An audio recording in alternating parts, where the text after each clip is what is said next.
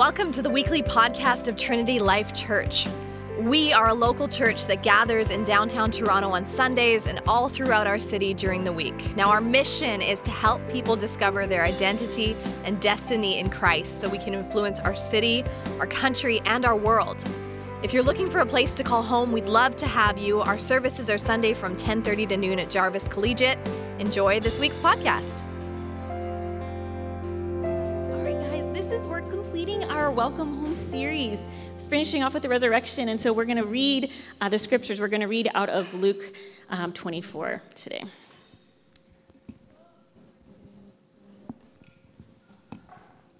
We're beginning in verse 13. You can follow along on the screen.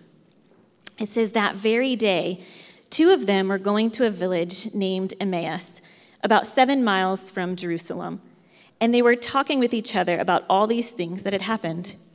While they were talking and discussing together, Jesus himself drew near and went with them, but their eyes were kept from recognizing him. He said to them, What is this conversation that you are holding with each other as you walk? And they stood still, looking sad. Then one of them, named Cleopas, answered him, Are you the only visitor to Jerusalem who does not know the things that have happened there in these days? And he said to them, What things?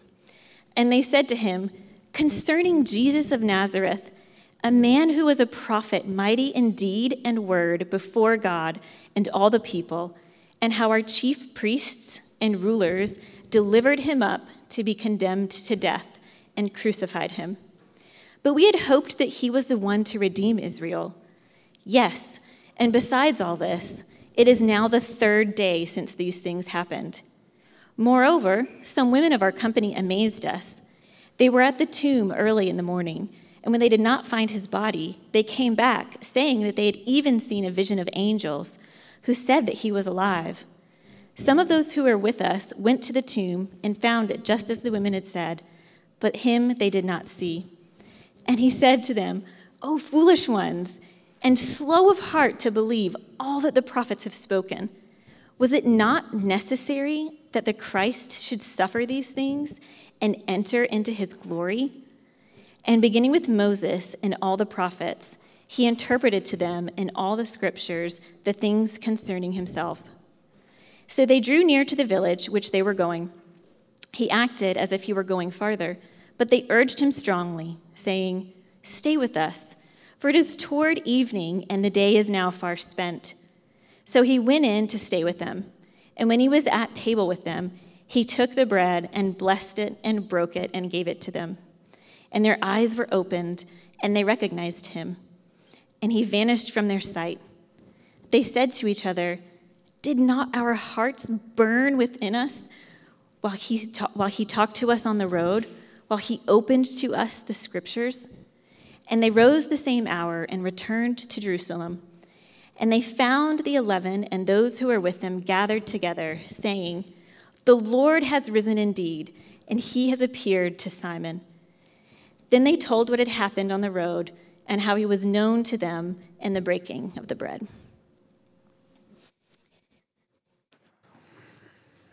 All right, hey guys, I hope that you're excited about this morning, excited to be here. Uh, like Missy said, uh, there's like an all star week, but we had an all star week leading up to this too.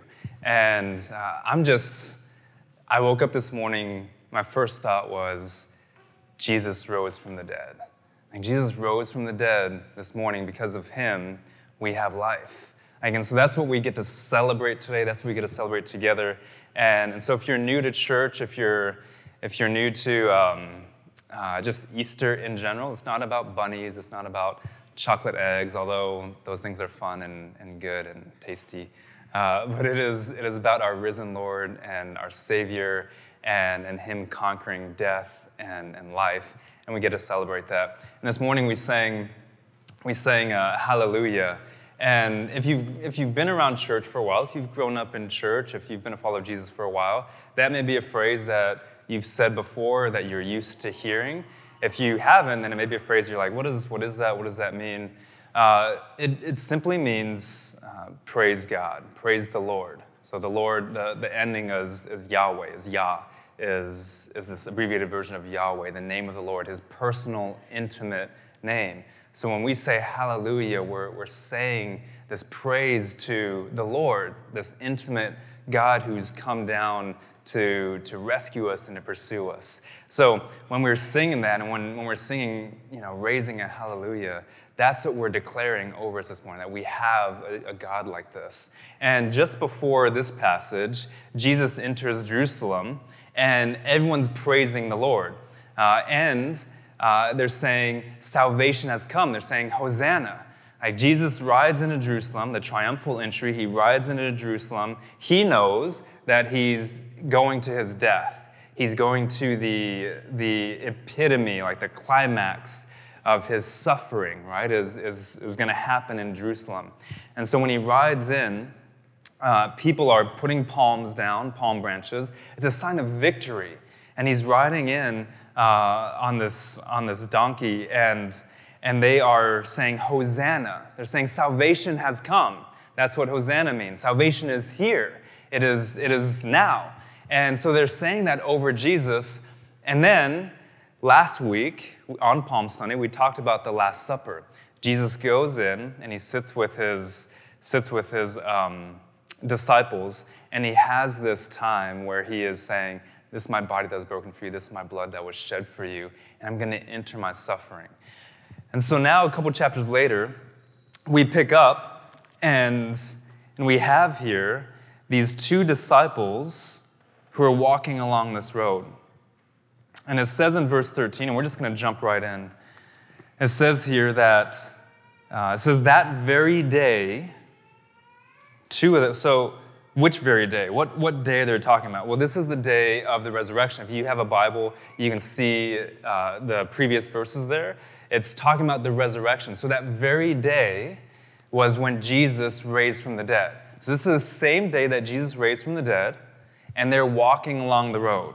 It says two of them, two of the disciples, not the 11, not, not Peter, John, James, those guys, Nathan, not those guys. Two, two other disciples are walking along the road to a village to Emmaus, uh, named Emmaus, about seven miles from Jerusalem. So they're walking away from Jerusalem, right? Like, like have that in, in your mind. They are they're leaving the scene of where Jesus was crucified. They're leaving the scene of where his greatest suffering and where his greatest victory was going to be. And they're walking away. They're leaving. They're going to a village called Emmaus. They've, they've turned their backs, right? So they're leaving the scene. That very day. And they were talking with each other about all these things that had happened. So, what are they talking about? Let's, let's talk about that real quick. So, remember, Last Supper, Jesus says, I'm going to die. Uh, and he says, This is my body that was broken for you. Remember me when you do this. This is my blood that was shed for you, this cup, the wine. Remember me when you do this. And, and then he tells Peter, You're going to deny me three times. So a few interesting things happen right after he says this in, in chapter 22. Some of the disciples argue over who's going to sit at, at Jesus' right hand, who's going to be the greatest in the kingdom, things like that. And then Peter says, or Peter says, basically, I'm gonna, I'll, I'll go with you, Jesus, to your death. And Jesus says, actually, you're, you're not gonna do that. You're gonna deny me publicly three times. You're gonna tell people that you don't know, who think that, I, that you know me, that you don't know me. And you're gonna do it publicly. While I'm in my greatest suffering, you're gonna deny me, and you're gonna let me, let me go. And he leaves Peter with that. And then they go to pray on the Mount of Olives. They're in the Garden of Gethsemane. They're praying. Jesus is praying. This is the scene where he's praying, and he is, he is literally like sweating blood because of the agony and the anguish that he's in. He is, and he's praying. And what are the disciples doing? They're supposed to be praying and keeping watch, but what are they actually doing? They're sleeping. They're sleeping, right? Um, and Jesus praying, Judas comes, one of the 12. He betrays Jesus. He brings this mob of Roman soldiers and priests and Pharisees and the religious right, and he brings them. He betrays Jesus with a kiss. And Peter, at that moment, like has woken up, right? he gets a sword and he tries to chop off someone's ear. Well, actually, he does chop off someone's ear. And Peter said, I mean, Jesus says that's not how the kingdom works. He picks up the ear and puts it back on the guy's head. I mean, imagine that guy, right? Like your ear is on the ground. First, I'm like, Jesus, did you like use peroxide to clean that before you put it back onto my head? Because yeah, you put my ear back on, but now I have like diseases inside me. So hopefully Jesus, we know Jesus can heal those things too, right? So Jesus puts that ear on him. The guy's probably just like standing there. And and then everyone flees. All his friends, his closest people flee. And essentially, it's not only Judas who betrays him, it's everybody. Everybody just leaves him.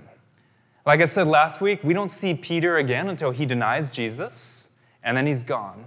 Then we don't see, the only other person we see is uh, John, the disciple John, and he's at the foot of the cross. And it's too late. But at least he showed up at the foot of the cross. Everyone has left him. Jesus is mocked, he's tortured, he's brutalized, he is spat on. You know, all, all these things have happened, all in, in the course of a very short period of time. Right? He, he came in on Palm Sunday. Like, this is a week in Jesus' life. Do you know that the Gospels, like, the majority of each Gospel is spent on the last week of Jesus' life? And, and so we have this last week. He's Palm Sunday. He, he rides in like as a king, triumphant, victorious, and, and then now they're crucifying him. So they, on one day they're singing his praises, on the other day they're saying, let's crucify him. He deserves death, and he's innocent. And he goes to the cross. And I don't know if I don't know how many of you guys came to our, our Good Friday thing in uh, at the new common space, but that was uh, we've never done anything like that before. Um, I think Good Friday kind of almost kind of snuck up on us. We were like, oh, we should do something, right? And, and Adam just ran with it. So thank you, Adam. Thank you, Dave and Jamie, and I don't know who else for all the work that you put, put into that. Because what, what we did at the New Common Space was this like artistic walkthrough experience to experience Christ last week through putting ourselves in the story, right? And saying that we were the ones who mocked him. We're, hopefully, I'm interpreting this artistic event accurately. So we're the ones who mocked him. We're the ones who, who, who we would have been doing the same thing. And, and we walked through with our daughters who are seven and eight. And guys, I'll never forget that moment in our family's life. It was, it was so amazing. And now I'm talking to you about, about Jesus last week. And I want you to realize, like those of you who've grown up in church, who are who are who've been followers of Jesus for a while, don't let familiarity steal the, the, prof- the profundity of this week from you. Don't let familiarity with a story take from you what, what Jesus has done for us and what he's done for you. Like we're, we're just singing hallelujah, right? We raise a hallelujah. Like we're saying, praise the Lord who's come to rescue us. Like, I don't know what, what crap you're dealing with today. Like, I don't know what your week was like. Um, mine wasn't all that great, actually. I, I was telling Peter this morning, which I probably shouldn't be talking to Peter. He'll probably just deny me later. but I was telling Peter that it was just like, yeah, it, it was just, it was a, it was a hard week. And, and um, but at the end of it, I was reminded of how much Jesus gave for us. And it was like I knew it for the first time. And that, that Good Friday really did that for our family. We took our seven and our eight year old daughters through it, and we're just talking to them about Jesus. And at the end of it, all of us are weeping because of what Jesus has done for us. And, and, um, and then I spent time in the Word that day afterwards, just um, you know, preparing for this morning.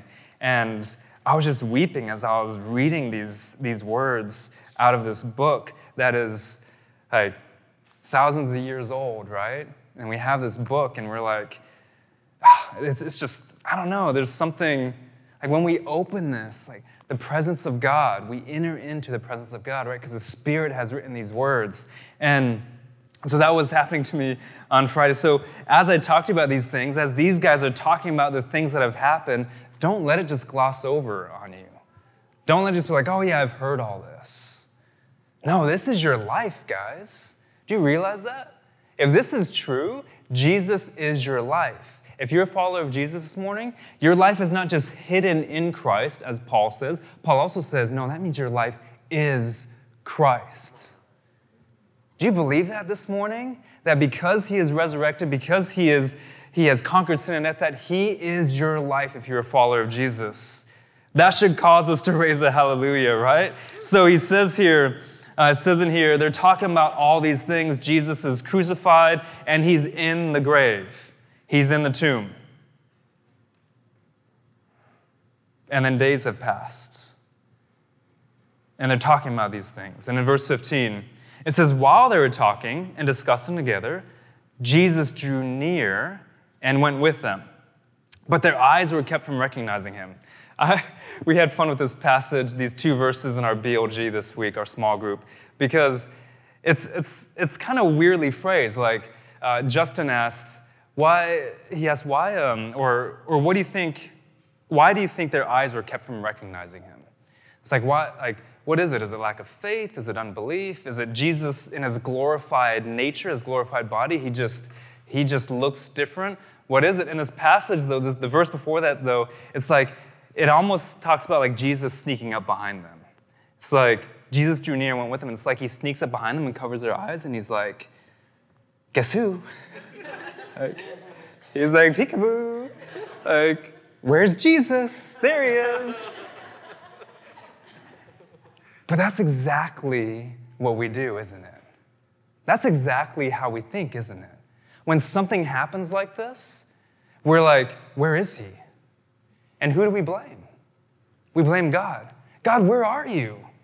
Why aren't you here? You said you would be faithful. You said you would show up. In the middle of the storm, in the midst of my agony, in the muck, I don't see you. And who do we blame? We don't blame ourselves. We say, Why, God? Why are you doing this? Why, God? Why are you doing that? Why are you letting that happen? Where are you, God? And it's like we think Jesus came up behind us and is covering our eyes, like he's keeping us from recognizing him.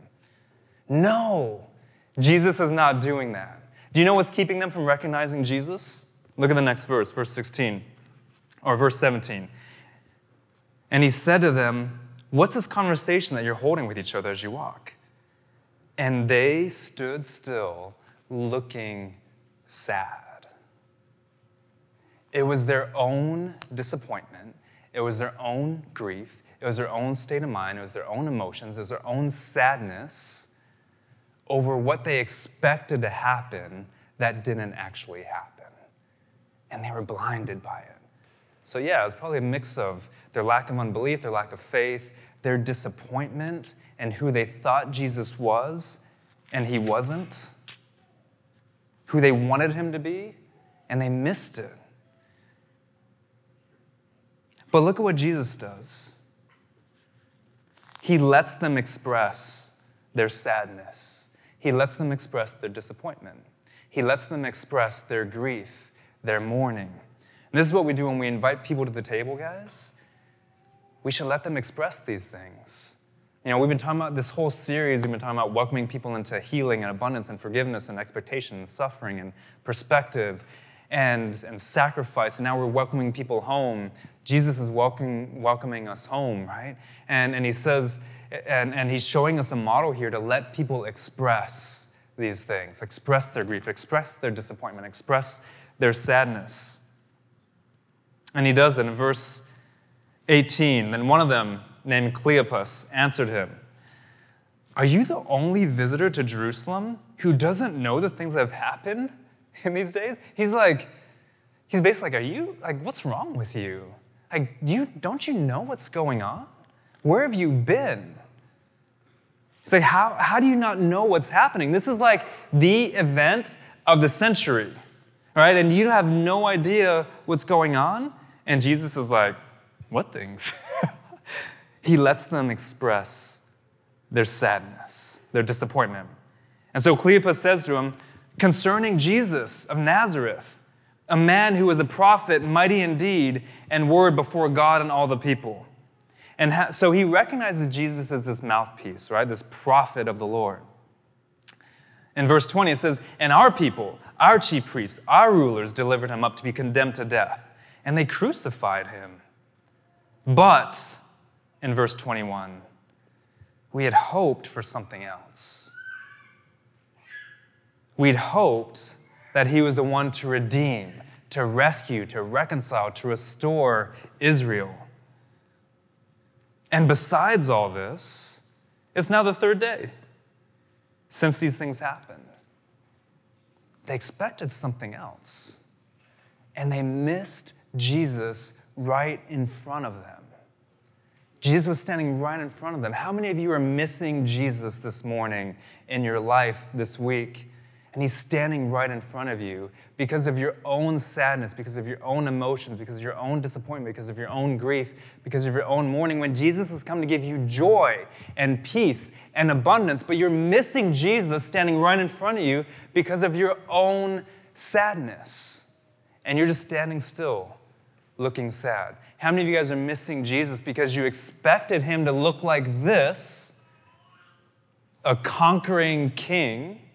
to redeem and conquer the Romans for Israel, to conquer something in your life, and he looks like a suffering servant. And you're missing him, and you've missed him. And they're missing him.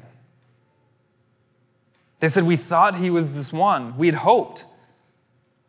But now it's the third day. And he told us he's going to come back on the third day. He told us he's going to be alive on the third day. And, and what makes it even worse is look at verse 22 and following. It says, Moreover, some women of our company amazed us. They're at the tomb, at Jesus' tomb, early in the morning. And when they didn't find his body, they came back saying they'd even seen a vision of angels who said that he was alive. They've heard the story, guys. They've heard the same story that we're hearing right now and they still don't believe. This is why Jesus says at the, to Thomas at the, end of the, at the end of the Gospel of John, you know, it's great for those of you who've seen and believe, but blessed are those who have not seen and still believe. They've, they've heard the story, but they haven't accepted it. They don't, they don't believe it. And verse 24 says, Some of those who were with us went to the tomb. They ran there, we know in the other Gospels. And they found it just as the women had said. So, just what they said.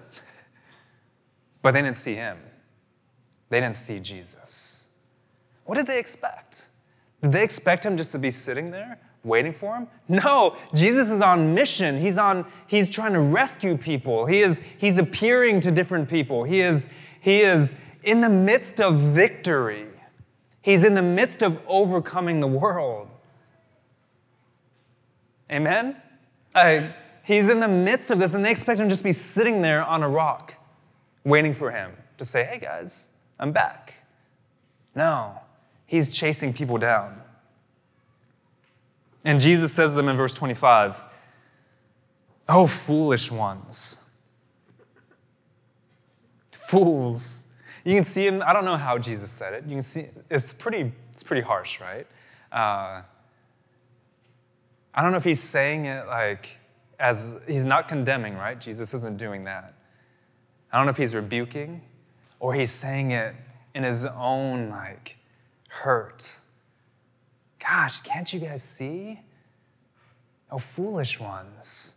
Like, wisdom is here before you and you're not seeing it.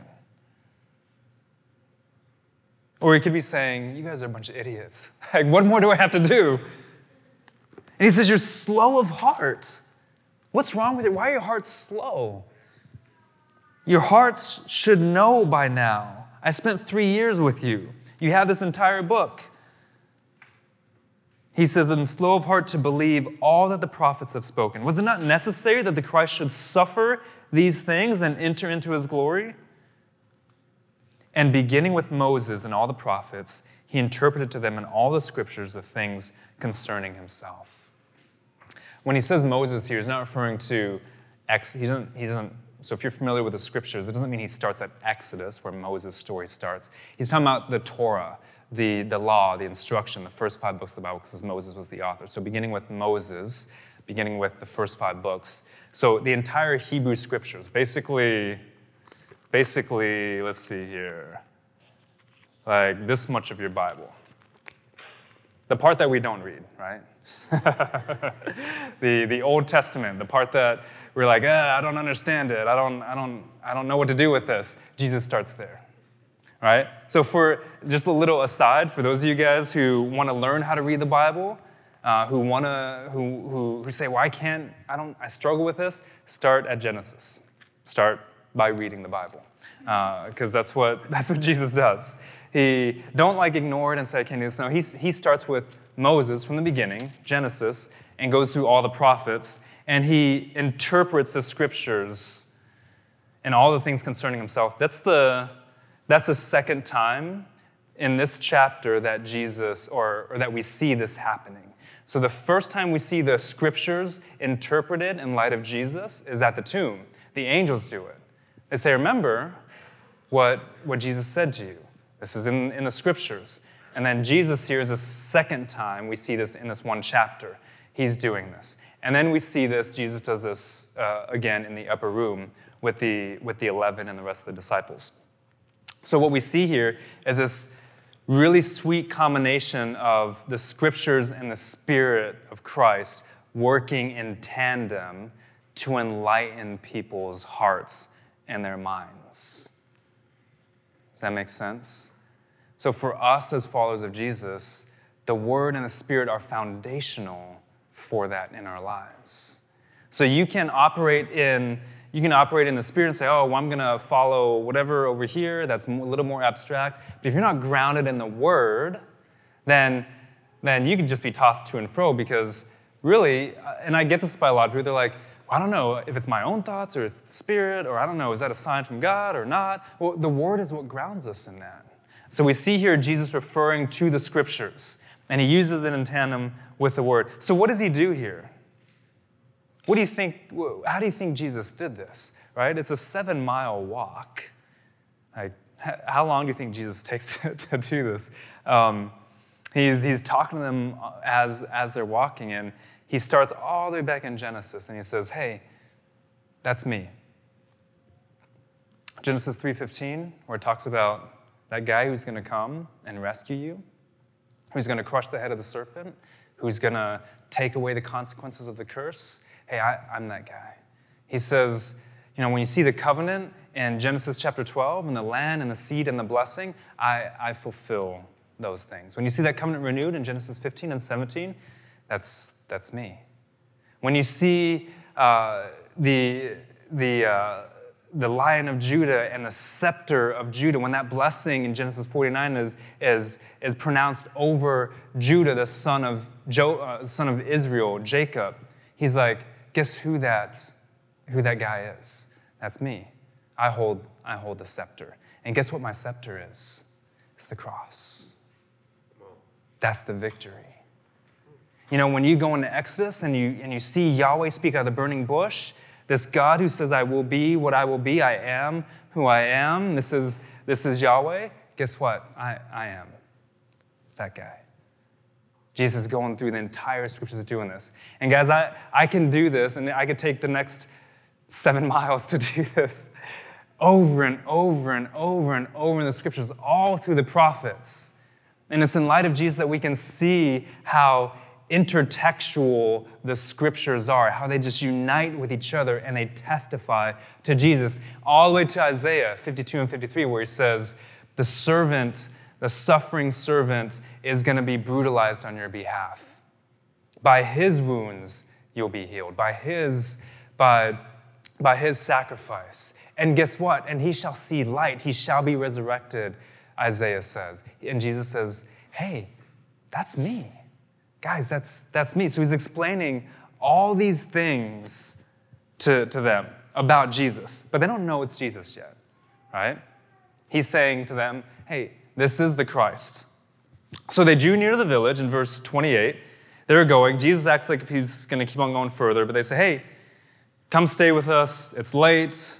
Uh, so he goes in, he stays with them, and in verse 30, verse 30, when he was at table with them, remember, we've been going through this series, and every sermon has been around a table. Every sermon has been around a meal. And this one is also around a meal. Jesus is at table with them. He's, he's probably reclining at the table. And he takes the bread, he blessed it, he broke it, and he gave it to them. That should remind you of other meals that Jesus has had in the scriptures, uh, in the Gospel of Luke in particular, because these are almost exact same words for when Jesus feeds the 5,000. He, he gives thanks for it, he blesses it, and he, he gives it to them. Uh, and then in the Last Supper also, he blesses it, he gives thanks for it, and he gives it to them. And so reminded of that in this, in, in this one verse, that Jesus has done this. And when he does it, their eyes were opened and they saw him.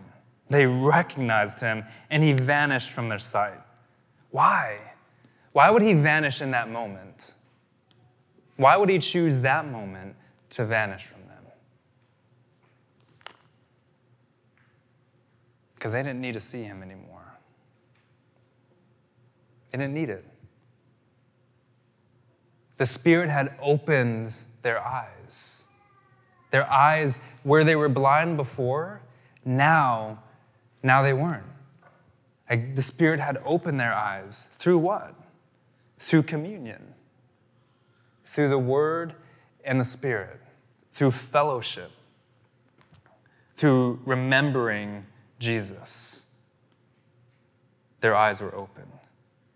And they said to each other, Did not our hearts burn within us while he talked to us on the road and while he opened to us the scriptures.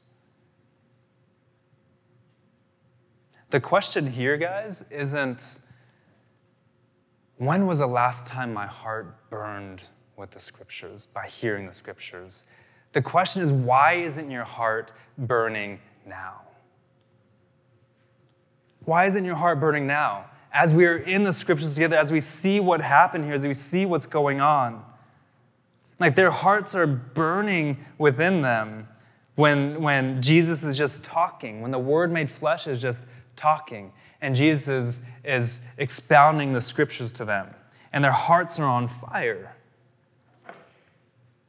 And so, what do they do? Verse 33 they rose that same hour. There's an urgency. They returned to Jerusalem. Guys, they were seven miles away. It was late at night. Right? It's not probably not the safest road to be on. And they didn't care. There was this urgency. And yet, us as followers of Jesus, who we're supposed to be welcoming people to the table, we're supposed to be sharing our faith with people, we're supposed to be saying, hey guys, there's a hope of the world. His name is Jesus. He is love, He is light, He is truth, He is the way, He is he is our everything, we don't have any urgency.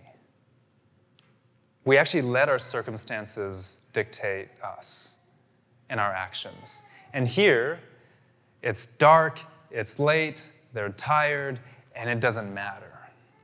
They get up that same hour, they return to Jerusalem. I picture them running, don't say they ran, but I picture them going with an urgency, right?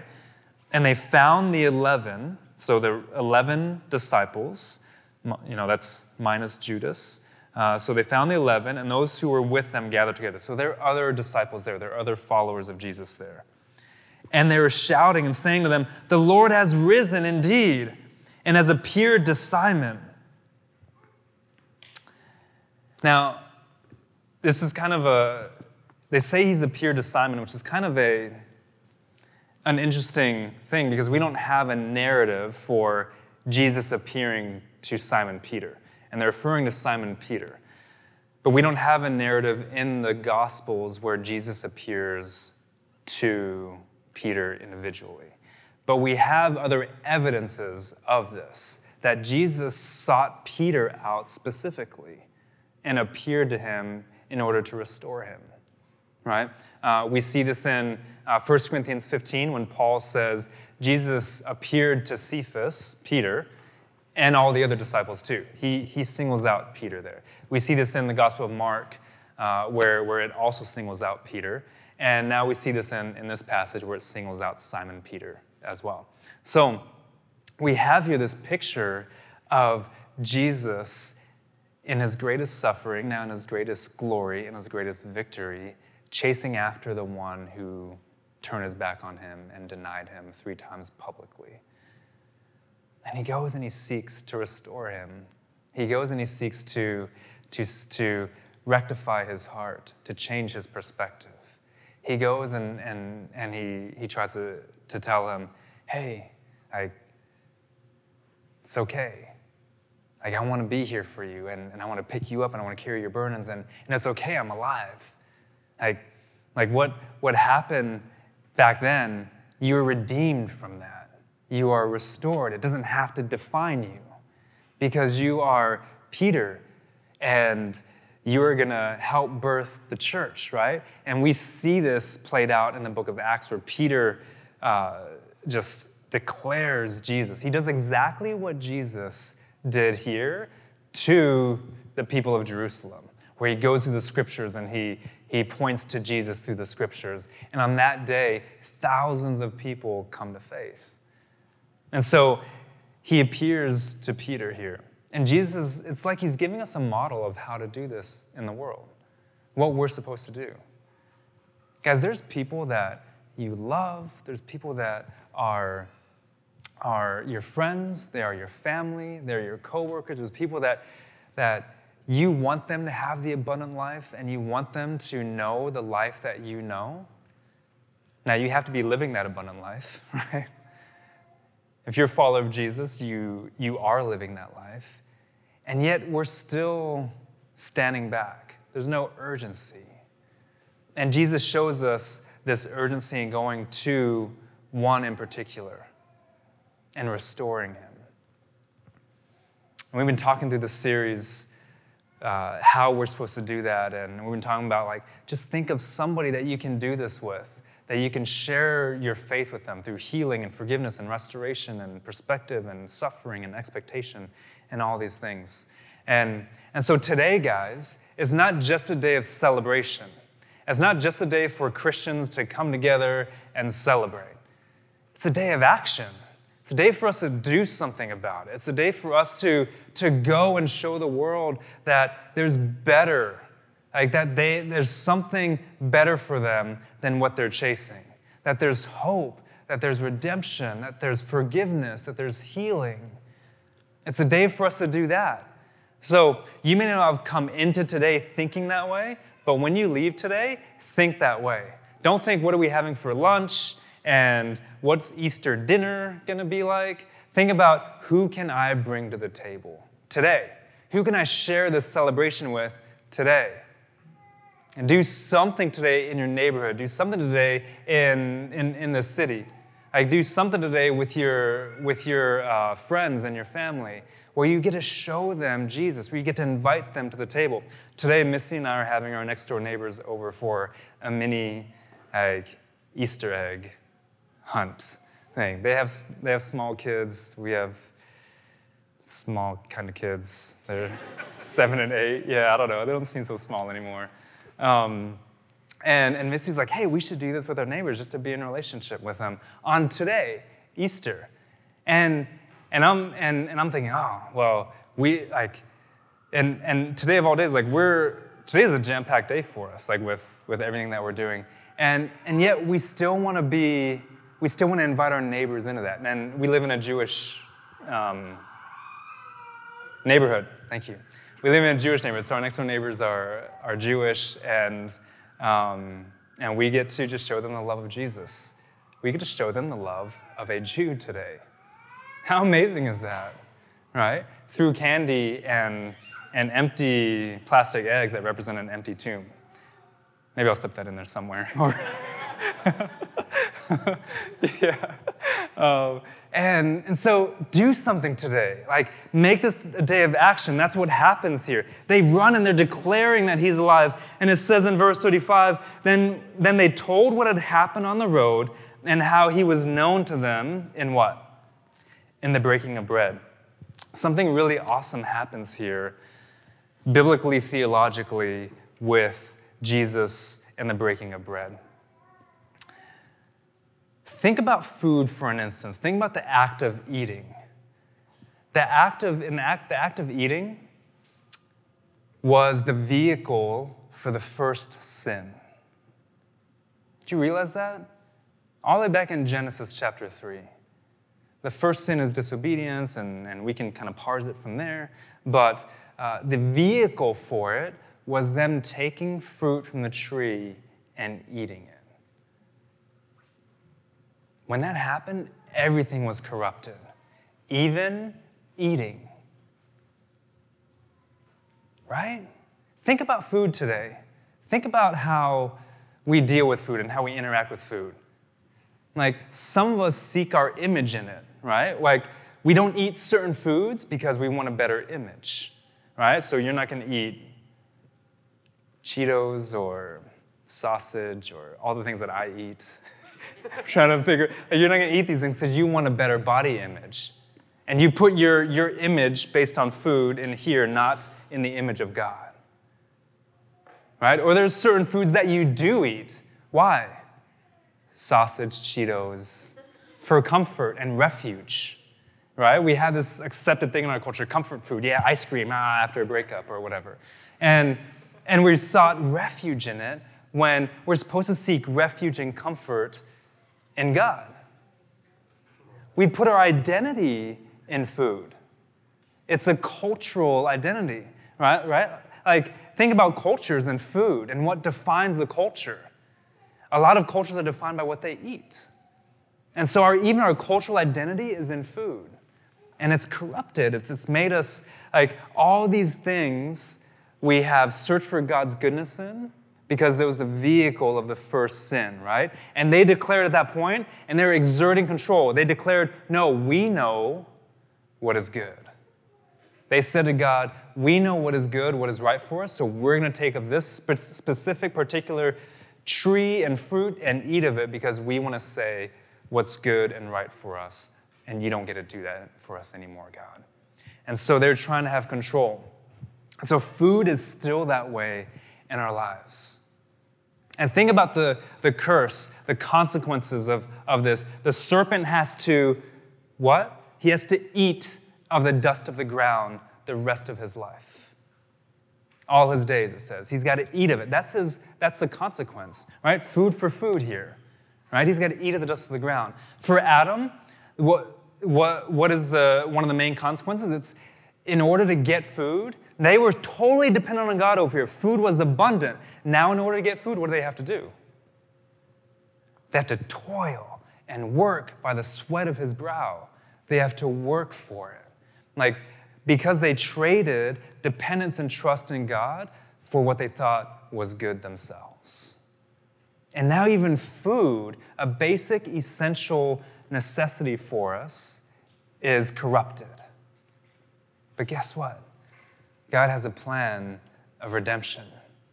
And we see this played out through, this, through the scriptures. And in Leviticus, for instance, this whole book is designed around food. You read this book, uh, and it's probably like Leviticus, Leviticus is probably the, the one book in the Bible that, that probably the majority of people haven't read because it's like, what is all this about? It's all these laws and, and all these things. And a lot of it centers around what? Food. And it centers around eating, right? And it says, don't eat this, eat this, don't eat this. This is clean, this is unclean. Don't do this, don't, eat, eat this. And God is trying to create and craft a people as a new vehicle for the light of the world. And He's doing this in a lot of ways through food, through food, through eating. It's kind of, it's kind of crazy, right? And then we have, we have uh, Exodus. And and uh, the, the Israelites are in the wilderness. And in the book of Exodus, they go in the wilderness, and guess what they don't have out there? Food. They can't eat. They don't have food. So what does God do? He says, You're dependent, you're dependent on me. I'm going to give you bread from heaven. I'm going to give you manna. So every morning, they're supposed to trust God that they wake up every morning and there's manna there. And they don't have to store it up and save it, because if they do, it just turns into maggoty ridden food. So they don't store it up and save it, because every day God provides it. And what does manna taste like? Exodus says it tastes like honey. It tastes like honey. And then you get to Deuteronomy 26, and they're going to the promised land, and they're trying to, they're, they're going into this land that has been promised them back in Genesis 12, 15, 17. They're going into this land that represents God's presence and his rest, a return to the Garden of Eden, in a sense, God's presence and his rest. And how is the land described? As a land flowing with milk and honey. So we have here, manna tastes like honey. It's a land flowing with milk and honey. Yeah, and then you have the psalm. The psalmist says that, this is Psalm 19, where he says, The word of the Lord is sweeter than honey. And then back in Deuteronomy, you have Deuteronomy chapter 8, Moses writes, Man shall not live by bread alone. Think manna, right? Or, or any other food you want to put in there. But by what? every word that proceeds from the mouth of the Lord. So we're supposed to live by the word, and the word is sweeter than honey. And so now, what's, what ex, what's being exchanged here is, is our sustenance doesn't come from physical food, it comes from spiritual food, right? And we see this exchange here happening. But there's still a physical reality and representation of this in real food. Okay? So we have here the spiritual, the physical, they're all weaving together, they're not separate. That's a Greek dichotomy. Paul puts them together, Jesus puts them together, the physical and the spiritual, they, they interact and represent each other. We just can't see the spiritual. Uh, so that's philosophy, like a little nutshell for you. now, coming back to the scriptures, we have here the psalmist say, The word is sweeter than honey. And then we have this, this um, uh, the psalmist say, Taste Psalm 34 taste and see that the Lord is good. Isaiah in chapter 1, verse 19, he says, he says, if you're willing and you're obedient, you will taste, you will eat of the good of the land. You will know God's presence and his rest through willingness and obedience. And then in Isaiah 25, we have this picture, this prophecy of this messianic banquet that that all the nations going to be around and we're going to eat with Jesus, with the Messiah, with the rescuer, with the redeemer. We're going to have a feast. And then in Daniel 4, or all of Dan- first few chapters, we have Daniel fasting. And why is he fasting? And fasting means he's, he's abstaining from certain foods. And he's doing that, he's just eating vegetables and drinking water. That sucks. But he's doing that. he's just eating vegetables and drinking water. And, and he is fasting to show his dependence on the Lord. And then we see Jesus in, in Matthew 4 fasting in the wilderness, right? He's fasting in the wilderness. It's combining images from the scriptures, right? We should think of Israel in the desert, in the wilderness. Jesus is in the wilderness. Israelites were baptized through crossing the Red Sea. Jesus, right after his baptism, Matthew 3, goes in the wilderness. Do you see the parallels here? He's in the wilderness, and Satan comes to tempt him, and he says to him, while Jesus has been without food for 40 days, he says, Hey, have some of this food. Make, make the stones into bread. Like, you can do that. Like, if you're the Son of God, do it. And what does Jesus say? He quotes Deuteronomy 8. He says, Man should not live by bread alone, but by every word that comes from the mouth of God. Right? And then we see Jesus say in Matthew 6, a Sermon on the Mount, which is, which is the kingdom citizen. He's telling us how to live in the kingdom. He says in Matthew 6, he says, Don't be anxious about what you will eat or what you'll drink. You shouldn't be anxious about those things. Don't worry about those things. Depend on me, and I will provide for you. Trust in me and I will provide in you, provide for you.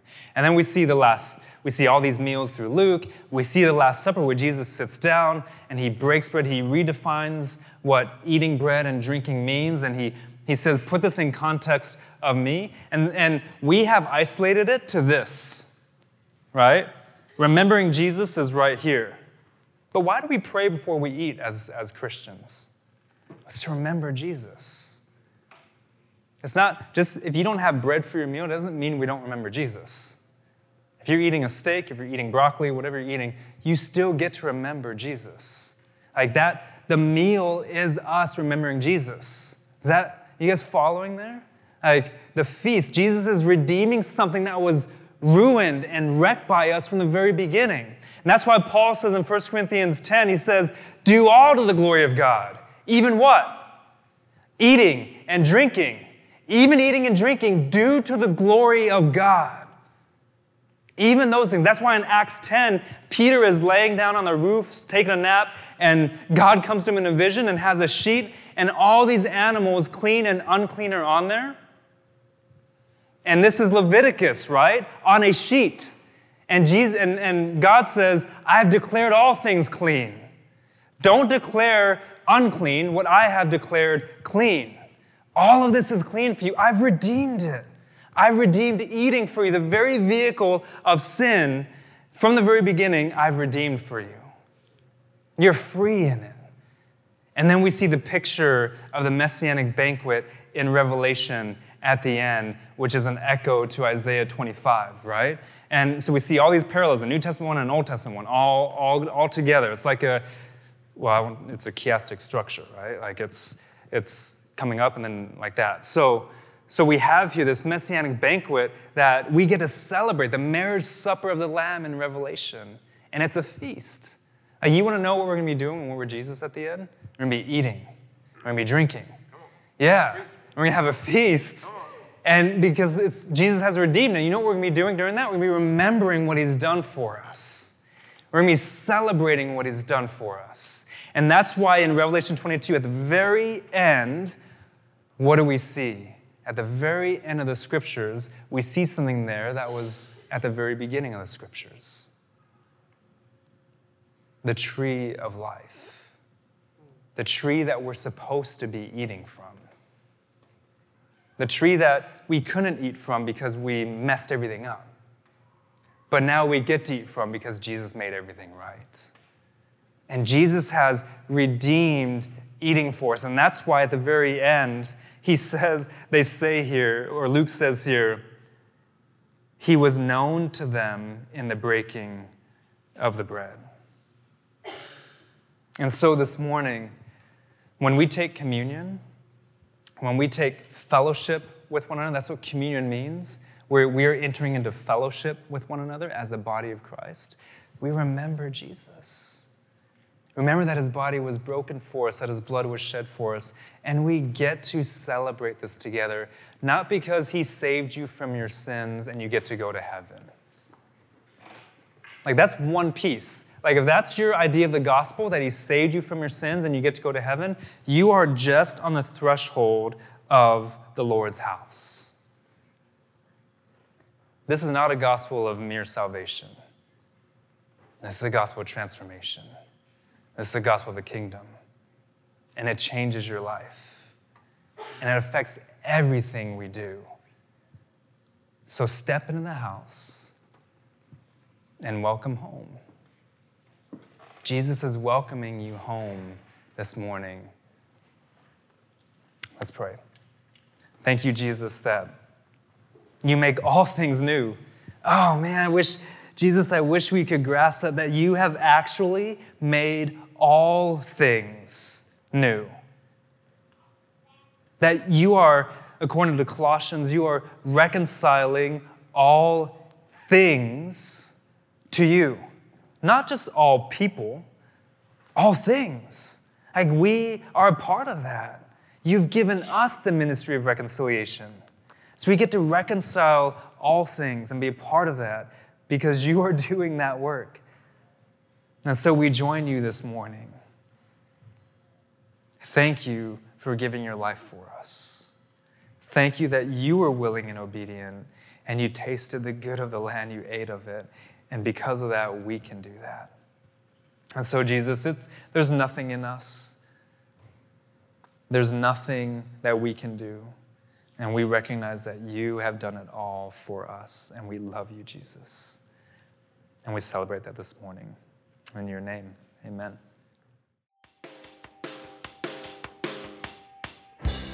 If you want to know more about the TLC community, check out trinitylife.ca or you can find us on Facebook. Of course, we'd way rather meet you in person, so we hope to see you at a service soon.